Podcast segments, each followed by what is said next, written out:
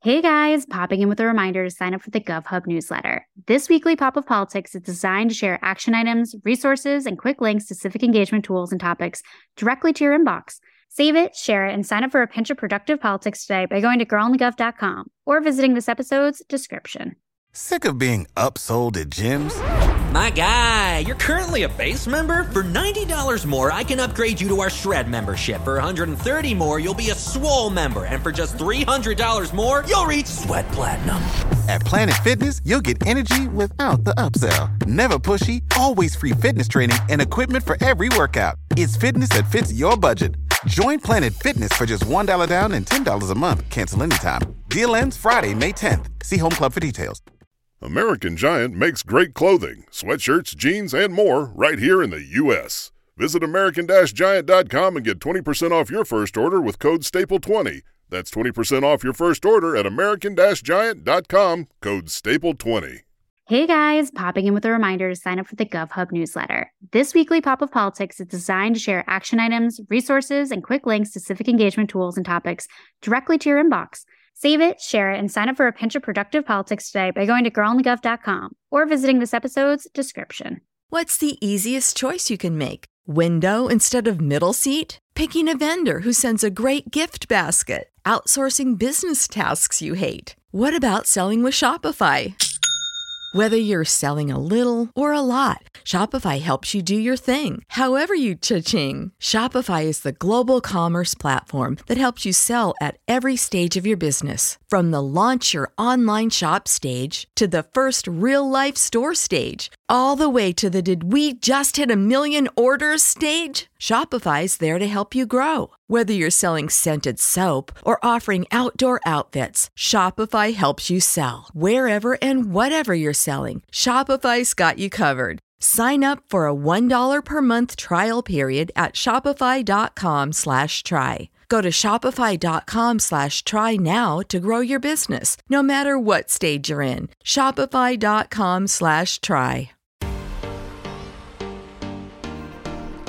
Welcome to Girl on the Gov, the podcast, breaking down politics as we know it and removing all the bullshit. Because politics needed a rebrand.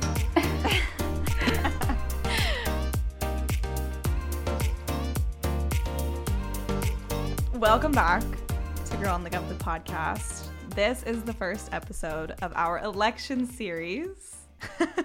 we are currently on this day, eight days out from an election, but for all y'all listening, it'll be six. So There you go. But this week, also, can we just talk about the fact how spooky this week is? It's so spooky. because we got Halloween coming up this weekend, and then literally, what is it, like 48 hours later is election day. terrifying. And Mercury's in Terrifying. retrograde. Mm. Terrifying. Mm. Oh my god, What it's a just like combination. like that's some crazy shit. And I mean, are you like a Halloween stan? Like, do you oh, love Oh, It's one of my best holidays.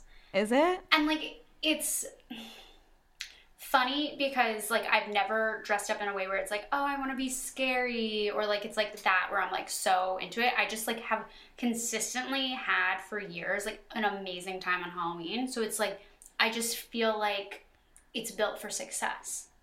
I can't even Okay, so you have like good like actual experiences, Mm-hmm. but your costumes aren't like mind blowing.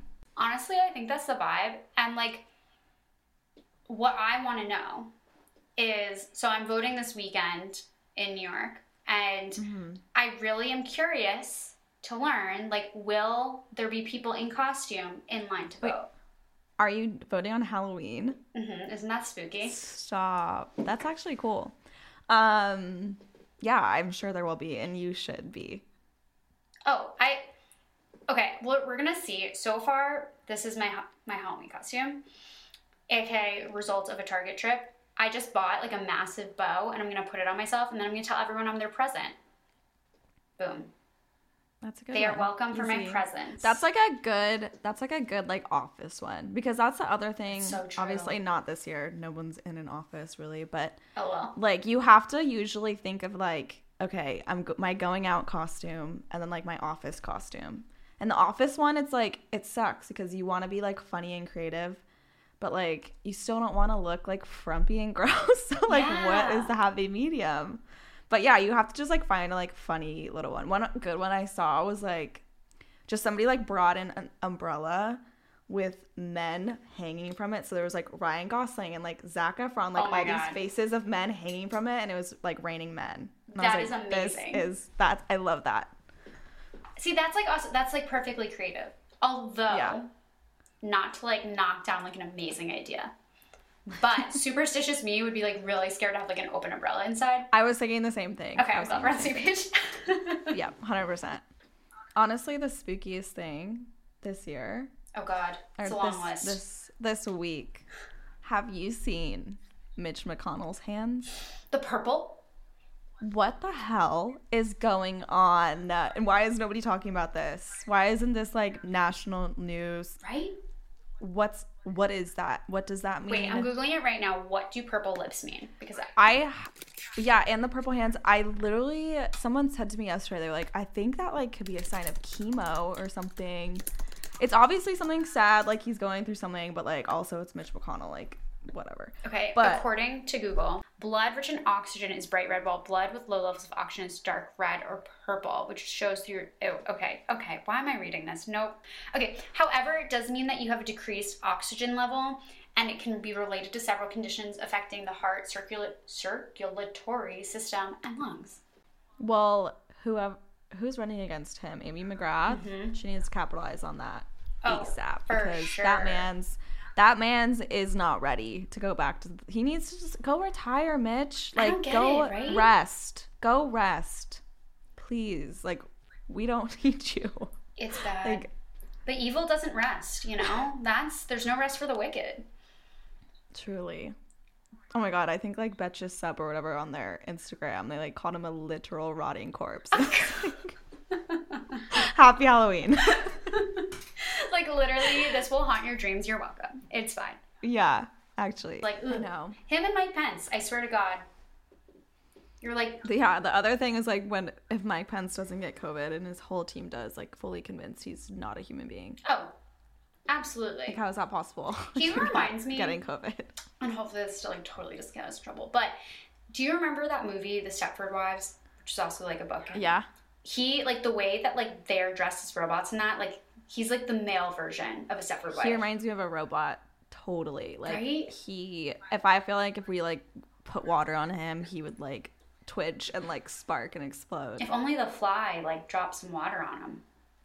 The fly was like super I feel like the fly was like a sci-fi like like symbol of like this isn't even being like that that would happen in a movie like the fly like lands on the robot's eye and they don't realize it kind of thing Oh my god. No, it definitely was. Like the whole thing That's was just some sci-fi shit. weird ass. You couldn't write that. No. you couldn't write that well should we talk about who we have on the show today I guess we should stop gossiping and like get to it. Like, okay you know, be productive. my mom is literally like in the window spying on me right now Oh my god, stop! That's so cute. Hi. I'm like, can you not do that and distract me? I literally asked her before this to not do that. but That's whatever. incredible. So today we have on Heather Hargreaves. She's Tom Steyer's former campaign manager who's going to help us like reflect on this 2020 election and also kind of talk about everything that's going on um, in the news regarding the election and from presidential to the Senate races. Um, so here's Heather. First, we really want to kind of get to know you. And, you know, I was on Tom Steyer's campaign for um, his presidential bid, and you were the campaign manager, which is amazing. Um, and so we definitely want to hear all about that. Yeah, I mean, I'd been working for Tom at Next Gen America for four years, or I guess maybe three and a half years before I started working on the presidential campaign. So I started working at Next Gen America in 2015. And at first, didn't really know Tom. I, I mean, I knew that he ran the organization and founded it, but I wasn't working directly with him very much uh, but slowly got to know him over time and eventually became the executive director at NextGen. And through that process, got to know Tom pretty quickly and very closely. We ended up working together quite a lot.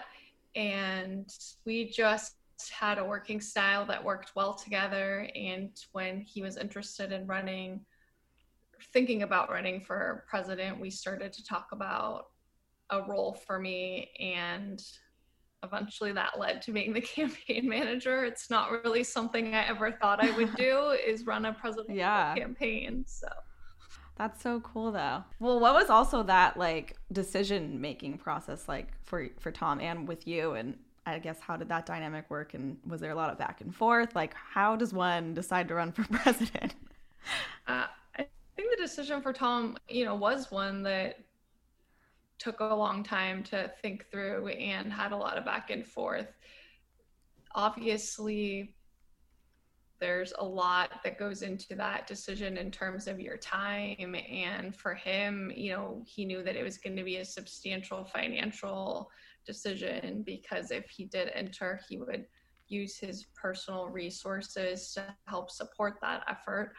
Um, but Tom's always, you know, since he left his um, business, really thought through how he can have the biggest impact on making positive change in the areas that he's interested in. And he, he came to a decision that running in the presidential was really the best way to put forward his agenda and the things that he was most interested in making sure that we were raising as part of the presidential election. And obviously there was always you know, it was never a certainty that he would win. And so he definitely went into it with the understanding that even if he didn't win, he wanted to make sure that he was getting across the message that was important. And I think we've seen through the Biden, you know, uh, campaign and the general election that he really has taken on a lot of you know bolder progressive ideas from across the democratic presidential primary and and listen to the conversation that was had across the country over the primary. And i um, i think that that was in part some of the work that we did on the campaign. Yeah totally. Um and that was kind of like yeah so a lot of tom's the things he was pushing was also like there were unconventional policy ideas in a lot of ways from like term limits to like national emergency on climate which has never really been even proposed before. Um, and i mean he was a billionaire activist which also made his whole campaign and himself very unconventional. Um, and you know there's also like andrew yang who was similar in that way of like having kind of like these visionary ideas that hadn't really been proposed before um, and so I don't know, do you think that the country just like wasn't ready for these kind of bolder new ideas or I mean they also got a lot of amazing feedback. Andrew Yang had a great following. So like how do you think that these new ideas sat with like the American voter? Um generally I think that they sat well. I think that most primary voters want wanted fresh ideas and want that to be pushed in a sense. Uh, and obviously, our country is not going in the right direction right now, and everybody knew it. And it was just a conversation of on the margins of what direction we should be going in. So I don't think that Tom or Andrew Yang's or others' ideas were were too revolutionary for you know the general for the electorate. I think part of what was a challenge for both Tommy and Andrew Yang is that they're not, you know, career politicians. And I don't say that negatively, just as a fact that um, have been in the space for so long, understand all the institutional work that needs to be done. They don't have the same support from the establishment that is you know hard to build in a short amount of time and really does have an effect on on the primary process and even though you know bernie sanders wouldn't consider himself part of the establishment you know he's been in congress for 30 or 40 years i, I don't remember the exact number but you know clearly you know has a, a following in that sense that that both Tom and Andrew Yang didn't have. Yeah, that makes that makes a lot of yeah. sense, and I think in being you know politicians that have been in the works or not in the works, but at work previously, especially for d- literally decades at a time, it becomes sort of a, a who's who club, um, and very much a you know the classic you know term of the boys club. And i know that similarly is kind of something that happens on the campaign trail as well. Uh, campaign directors and managers typically we've seen so many men in these roles it's insane. I mean there's just i i'm without words i suppose um, and so i know at one point you were the only female campaign manager in the democratic primary and so we were curious what was that like and how can we also get more females in this role. It seems great to me. Like, can I sign up? Like, how do I do it? um, well, I have a lot to say about whether or not you want to sign up. But to the to the first question, I think. Well, first of all, I, wa- I wasn't the only person over the course of the whole campaign. At the end, uh, I was the only female campaign manager after some had dropped out. But, you know, uh, Jen O'Malley Dillon, who's now Biden's campaign manager, was uh, Beto O'Rourke's campaign manager in the primary. Um, Maya Rupert was uh, Castro's campaign manager. There's a couple other examples. Jenn Ridder, who was uh, uh, Steve Bullock's campaign manager and now works for the Biden campaign. So I, I think that this cycle, even more than the past cycles, we did sh- show that women, there are more women campaign managers. And if you look down ticket at Senate races and House races, there are a lot more women that are taking that role. But it's definitely more than it has been, in that we have come a long way in that sense. And, you know, I do think that it is what you talked about. Part of it is just that it's a job that's traditionally been very male dominated and it sort of snowballs in that sense because people tend to hire managers that they know and that have experience and when you don't aren't familiar and, and haven't been brought up in that world in the same way then you know it's hard to build those relationships um, you know jen's a good jen o'malley dillon's a good example of somebody that has been working in this field for um, you know many years worked for john edwards and then for obama and others and so when you build that record, it's easy to then fit into these roles. And I think she and others are just showing a good path for other women to continue to move up in this field. So I think that we'll continue to see more women, you know, campaign managers and other directors and whatnot. Yeah. Um, and especially, you know, when you see examples of women that are able to have work life balance in ways that um, maybe before we didn't think was possible.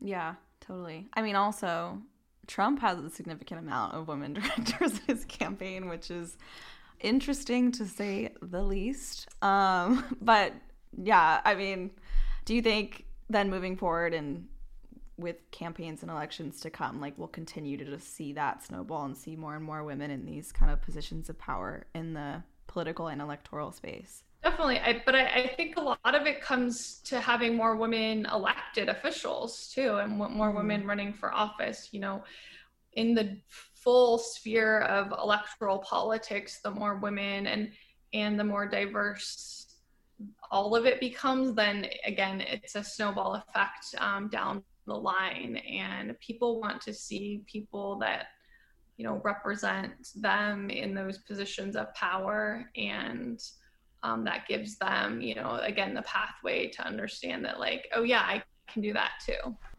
Totally well cool we did want to also just go into really kind of reflecting on the 2020 election as a whole we are having a little election series on our show. So we have a few more elect- election based episodes coming up, but you're kind of our first one where I think it'd be really good to kind of look back and go over like what the primary looked like and how that shaped the general. Um, so yeah, like starting with the primary, how do you think the presidential primary? I mean, we touched on this a little bit with like the candidates pushing, like ultimately Joe Biden to be more progressive. But do you think that Joe Biden now is due to the primary candidates he ran against? And I mean, partially. I mean, Vice President Biden has been, you know, in office for decades and has a strong message and work ethic and understanding and sort of political philosophy that I don't think is going to change or change with the primary process. But I do think that he is somebody that listens and listens not just to the other people running around him, but the American electorate and really where the country's at. And, and he recognizes that, you know, this is a different world than it was in even 2007 when he ran for president before, or um, whenever he ran before that, 1988. I don't remember. Not sure. a long, Um, long time ago. that I don't know. so you know he he has evolved as a candidate um, and as a person as he should and so i think part of it is the primary process but just time you know it's just funny to think about the primary because it ended you know right when covid started and it Yeah. seems like a world away and Totally. to think about all that we did and all the events and travel and the debates like none of that could have happened under covid It's, world it's really so- weird, and I definitely feel like if I think about March, I, it feels like a different century. It's absolutely bananas to me, but I think COVID in and of itself is a really key topic that we want to chat about in relation to the election and candidates either listening or perhaps not listening to sort of what's going on. And with that, I mean, do you think that COVID, I mean, maybe this is a little bit of a dumb question, but do you think COVID has really affected how the you know the electoral process has um, you know continued to sort of go on throughout this year? Definitely. Um you know i work now for an independent expenditure campaign um so on the soft side of electoral politics and we do um, a lot in this space and and i've talked to many others that work you know in a sort of election world and the just the amount of adaptation that we've had to undergo to figure out uh, how to talk to voters just tactically has been such a challenge. Um, and that doesn't even hit on the message challenges and how COVID is obviously something that has overtaken everything that people think about and the um, psyche of America in a way that really changes how you can talk about anything. Like, do we really talk about foreign policy in this campaign in the same way you would talk about foreign policy in another year? Where now it's really focused on how do we interact with foreign governments as it relates to the virus. Um, Yeah. and so just having that i don't know cloud is maybe not the right word but cloud over everything where you are where it is affecting everything you know it's it's made everyone have to adapt For sure. I mean, yeah, just from really it probably being the key key issue for voters this year, right? Of who they want to vote for to then how campaigns are run, how you organize and making it all digital and to yeah, like each issue in itself is also you have to look at it with a COVID umbrella too. So it's just yeah, it's crazy and especially when you look at like the primary and how what everyone was talking about in the primary they had like nobody had any idea that covid was going to happen. It wasn't even a topic and now it's everything. Yeah and i mean it's just so interesting. It's been interesting because it's really highlighted all the deficiencies of a Trump administration in such a really critical way. I think that back when Trump was elected, um, many of us felt, you know, a lot could go wrong, um, and we're worried about what could happen under a Trump administration from from a lot of like national security standpoint and things like that. And this is in some ways like one of our biggest nightmares is like the Trump administration has to deal with this pandemic Yeah. and isn't equipped in so many ways to deal with that and we've seen you know I the Trump campaign will argue you know every day that they've done a good job but you know 200 and what are we at 40,000 um yeah. have died. And it, it i think it didn't have to be this way. And we need to remind people that it didn't have to be this way that there if we had taken different steps we would not be in the place that we're in. Yeah. I think it's like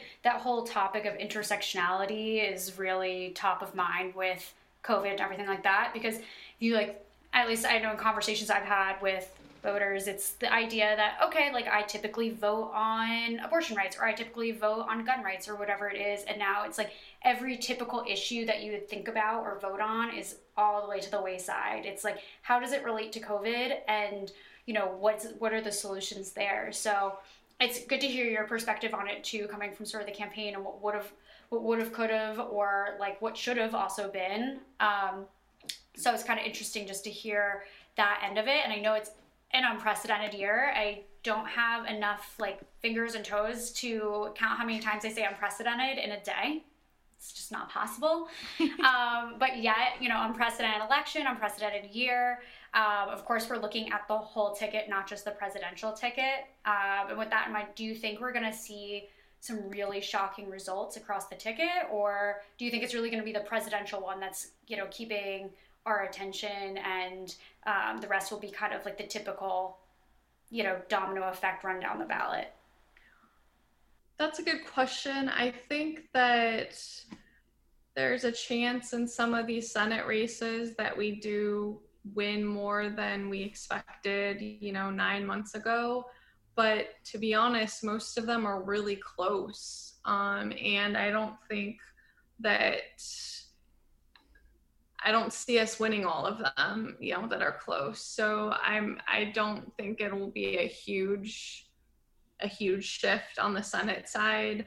Um, although to think that Iowa could be this close nine months ago is not yeah. something we would have expected, right? So tr- Trump is having an effect down ticket where a lot mm-hmm. more races are close. I mean, um, people are you know spending money in alaska and texas and south carolina and kansas in ways that we never would have expected yeah um, but how what's our chance of winning those four states it's it's still not great um, uh, yeah. you know, I think we'll see more further down ticket wins than people I think are anticipating you know, a lot of state legislative races are won on pretty small margins just because they're small districts. And mm-hmm. so a little bit in turnout um, on Republican or Democratic side could really affect that. And I think we're, you know, we're seeing a pretty big surge in Democratic turnout right now. I think it's pretty hard to judge whether or not that will last through E Day because this election cycle is so different with early voting being so prominent um, that we we really have nothing to compare it to. You see all these tweets about oh you know Texas just surpassed its 2016 early vote numbers, or I guess across the country we per- per- surpassed yeah. early vote numbers. But it's like, yeah, of course we did. Like most people are early voting as they didn't last time, so that yeah. not necessarily an indicator of anything yet. Yeah, it can either just be like people realizing early voting is more efficient and especially with covid. Exactly. Um, yeah. That makes sense. Um well we do want to get into a little segment we have which is called i have a stupid question. Um what are battleground states?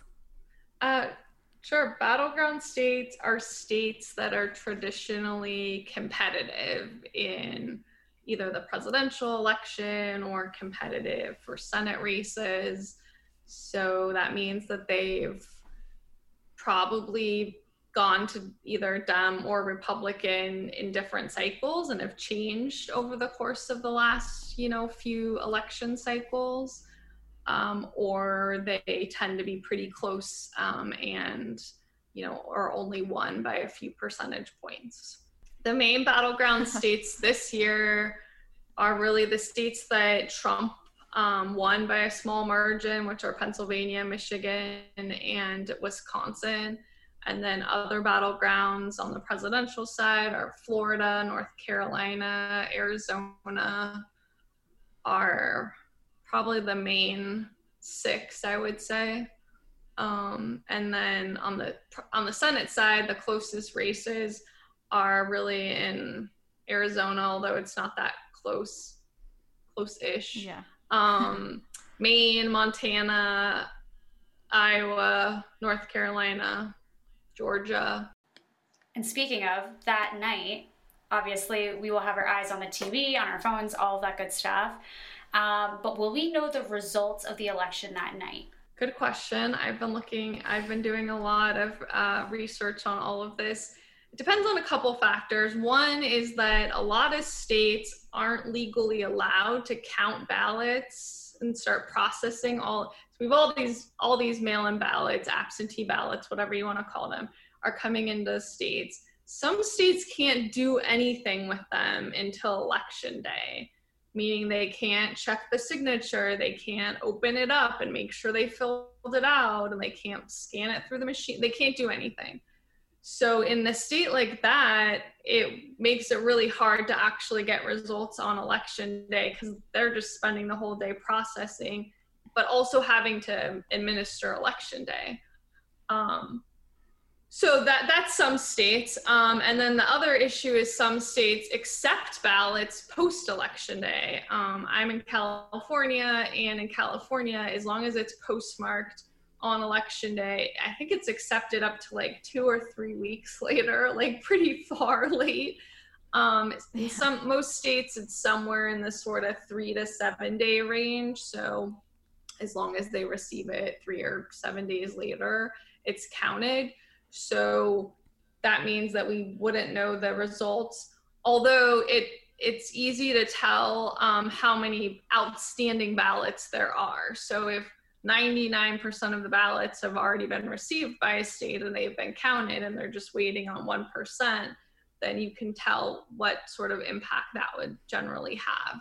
So you know, there's um, again all those factors that are going to come into whether or not we know results on election day. If the results are so somebody is winning so far ahead of the other person in a particular state, then it doesn't matter if everything's counted yet. They'll call it. Um, it won't be official, um, but we'll know. So, you know, my my prediction is that by midday Wednesday, the Sen- the presidential race has been called for Biden. Um, I think that there's enough okay. states that will call it early enough and have enough processing of ballots that they'll be able to call those states to get to two, 270 electoral votes, which is what you need to win the presidency.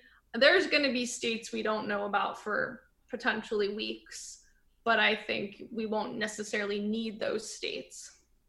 On the Senate mm-hmm. side, though, I think that the um, whether or not the Democrats um, get majority in the Senate, that could take much longer because there's so many more tight races, and in Georgia, it's likely that both of those races go into a runoff.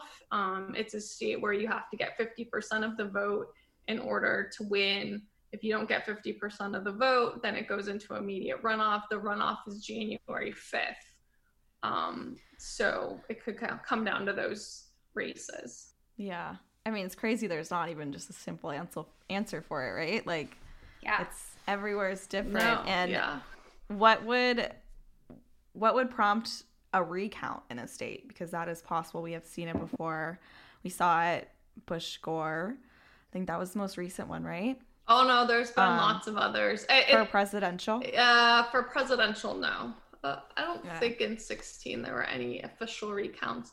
So in it's it varies by state and it depends on the state law, but it tends to be if it's under a certain percentage, the margin uh, between the candidates, then at, at one level, if a campaign wants to pay and call for a recount, they're allowed to. And then if it's under an even closer margin, then it goes into an automatic recount where the state has to do a recount. So I think a good example is like, I think in North Carolina, it's 1%. If it's, if the margin between the two candidates is under 1%, then one of the candidates can request a recount and then pay for it if it's under 0.5% margin, then it goes to automatic recount and the state has to do a recount. Oof. But again, it changes by state. And And I could be off slightly for North Carolina, but that gives you an idea. Mm-hmm. Going into just some like top stories, we, you know, we're trying to get kind of the biggest running stories right now with what's going on in the election, or at least what's influencing it.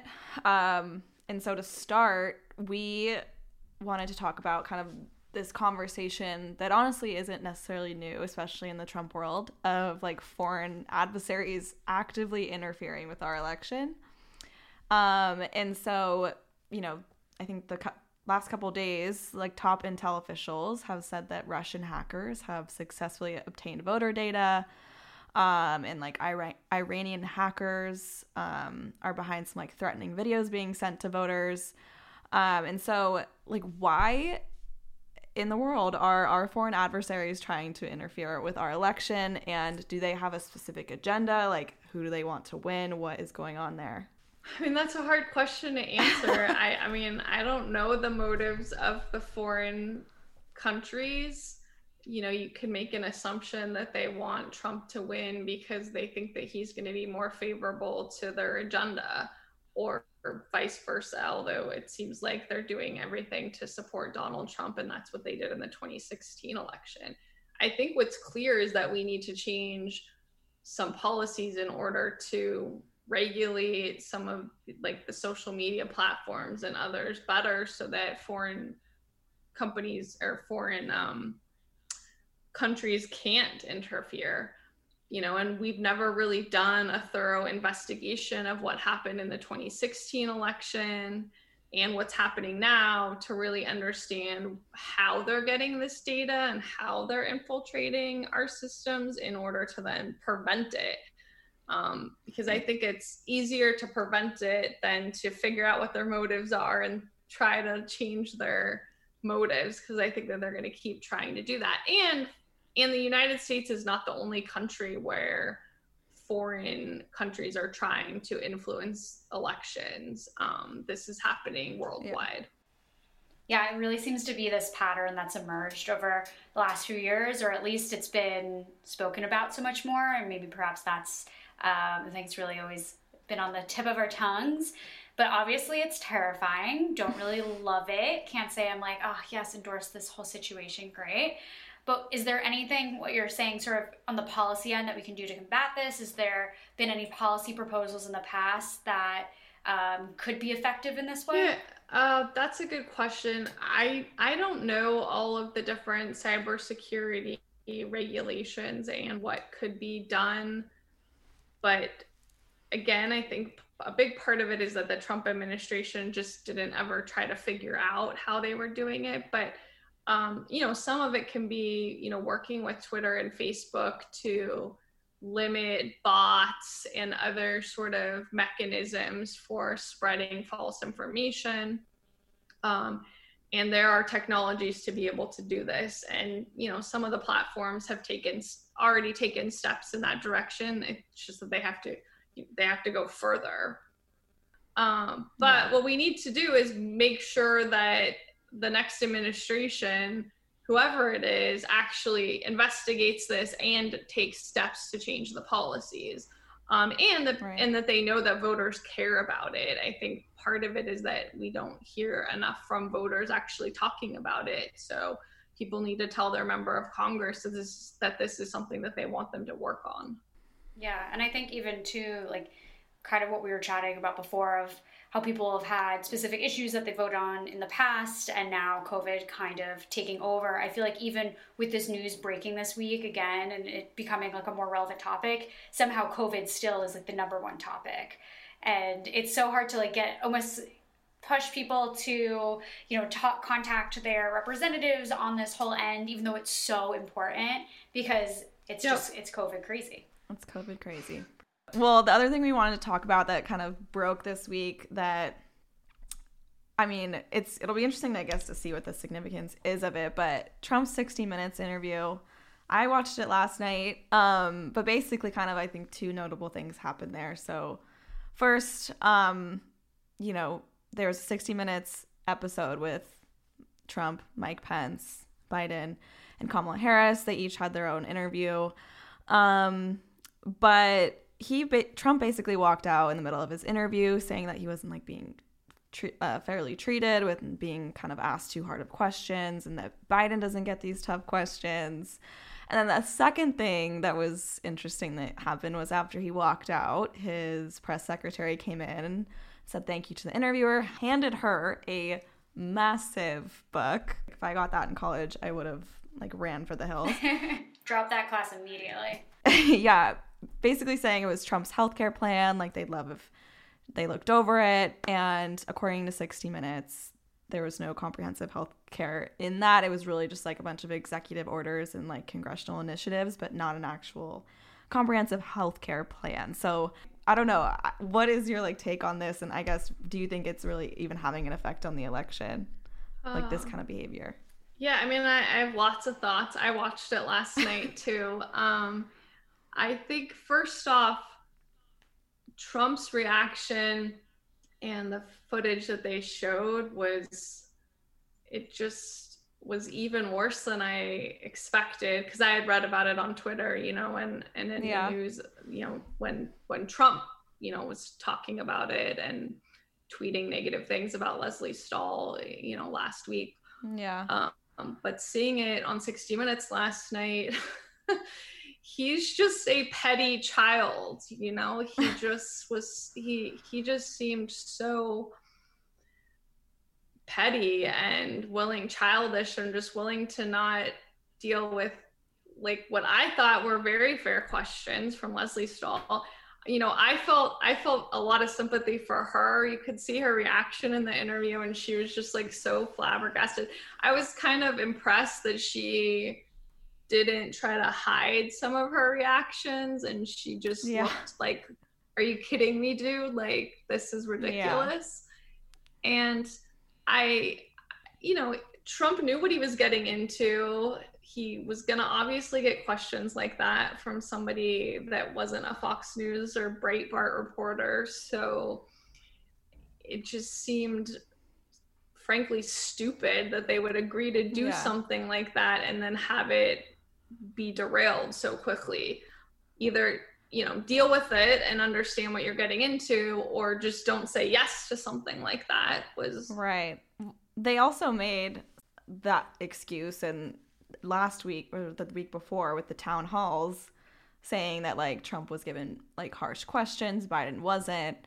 And I think this kind of also plays into this their narrative of fake news, obviously, which is very dangerous. And I mean, and it's just as a Trump supporter, I just feel like you really have to be able to critically think and be like, okay, maybe the news can be corrupt in some ways, sure, but is it also like, do you ever think about the fact that someone's being grilled on all these questions is because they there's a reason to grill them. There are things that Yeah, well, doing that's- inappropriately that they need to be held accountable for. Like that's the job of the media. Like that's what they're supposed to do. Yeah, I think that it's a very um, dangerous road that we go down if we think that we have to be asking Donald Trump the same questions to Joe Biden and that like some level of that there's not a level Yeah. of fairness. I actually thought Norah O'Donnell's interview of both Biden and Kamala Harris was really bad in my mind because she was using a bunch of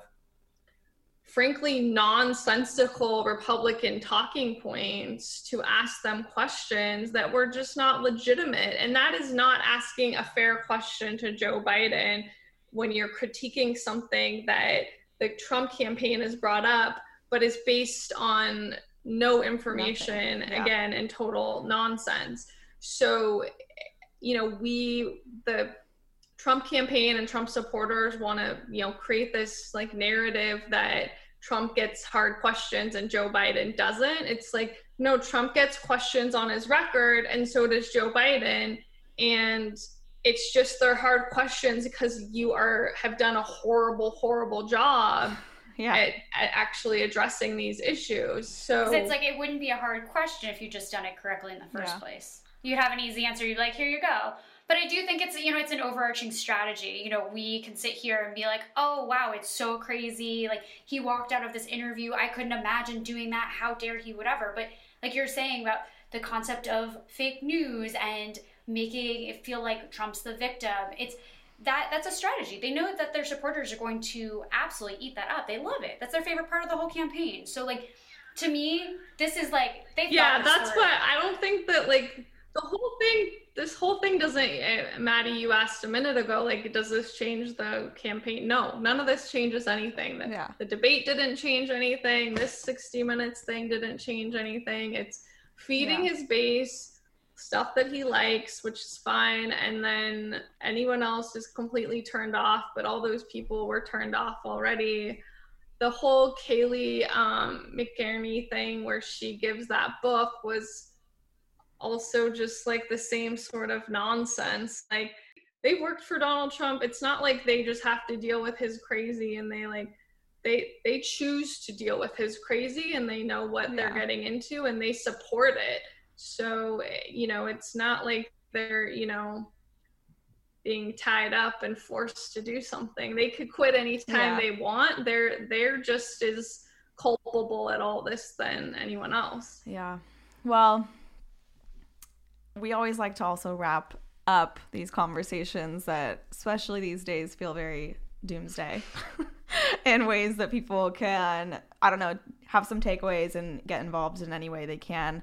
But I think right now, like the biggest thing is really to vote and to get your voter plan situated. I mean, the important thing I'll say is that, especially for young people, I used to run an organization that was trying to get young people to vote. Is just talk to your friends about it. Like, you don't realize like how many of your friends aren't that engaged in politics. Well, you just Yeah. you probably do realize zero. All of them aren't engaged, right? So reminding them like how to register, explaining the basics to them, just so that they have the information matters a lot. I, I even send an email once a year to my friends and say, like, you know, here's some ways to get involved. And they always like it. And I always feel like I'm sort of preaching to them and that they're going to be like, don't send me stuff like this. But they always like it because they don't have enough time to Yeah. figure it out on their own. So, and there's tons of research that shows that talking, that the people that other people listen to are the people that they know more Yeah. than anyone else. So if you're telling your friends something, it matters even more than LeBron Yeah. James. Yeah, totally. Yeah, I think to that point too, it's like throw it in your GroupMe, throw it in your group chat. How maybe it's a Snapchat. I don't know. I mean, people apparently still use that, but like, right? Like, you know what I mean? It's. I think it's it's trying to take advantage of any platform that you use with your friends to really get the message out and get people to the polls, or you know, maybe it's not to the polls, but you get my point. So I, I think that is a, a really good takeaway. Well, thank you again, Heather. This has been super helpful. You're welcome. And for everyone listening, don't forget to go subscribe, leave us reviews, follow us on Instagram, follow us on Twitter. Um, and for next week, the second part of our election series will be dropping on Monday. It will be another pre election episode dropping on Election Day Eve. Dear God. Oh my god. And and the third and final part of our election series will be dropping Thursday, which will be like a post-election episode for you guys where we will be just breaking down whatever the hell happens on election night. So definitely go subscribe so you don't miss that. And um, I hope you have a safe and fun and socially distant and mask wearing, hand washing Halloween.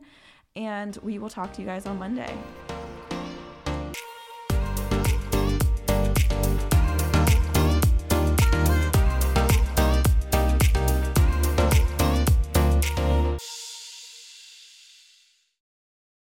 Hey guys, popping in with a reminder to sign up for the GovHub newsletter. This weekly pop of politics is designed to share action items, resources, and quick links to civic engagement tools and topics directly to your inbox. Save it, share it, and sign up for a pinch of productive politics today by going to girlonthegov.com or visiting this episode's description.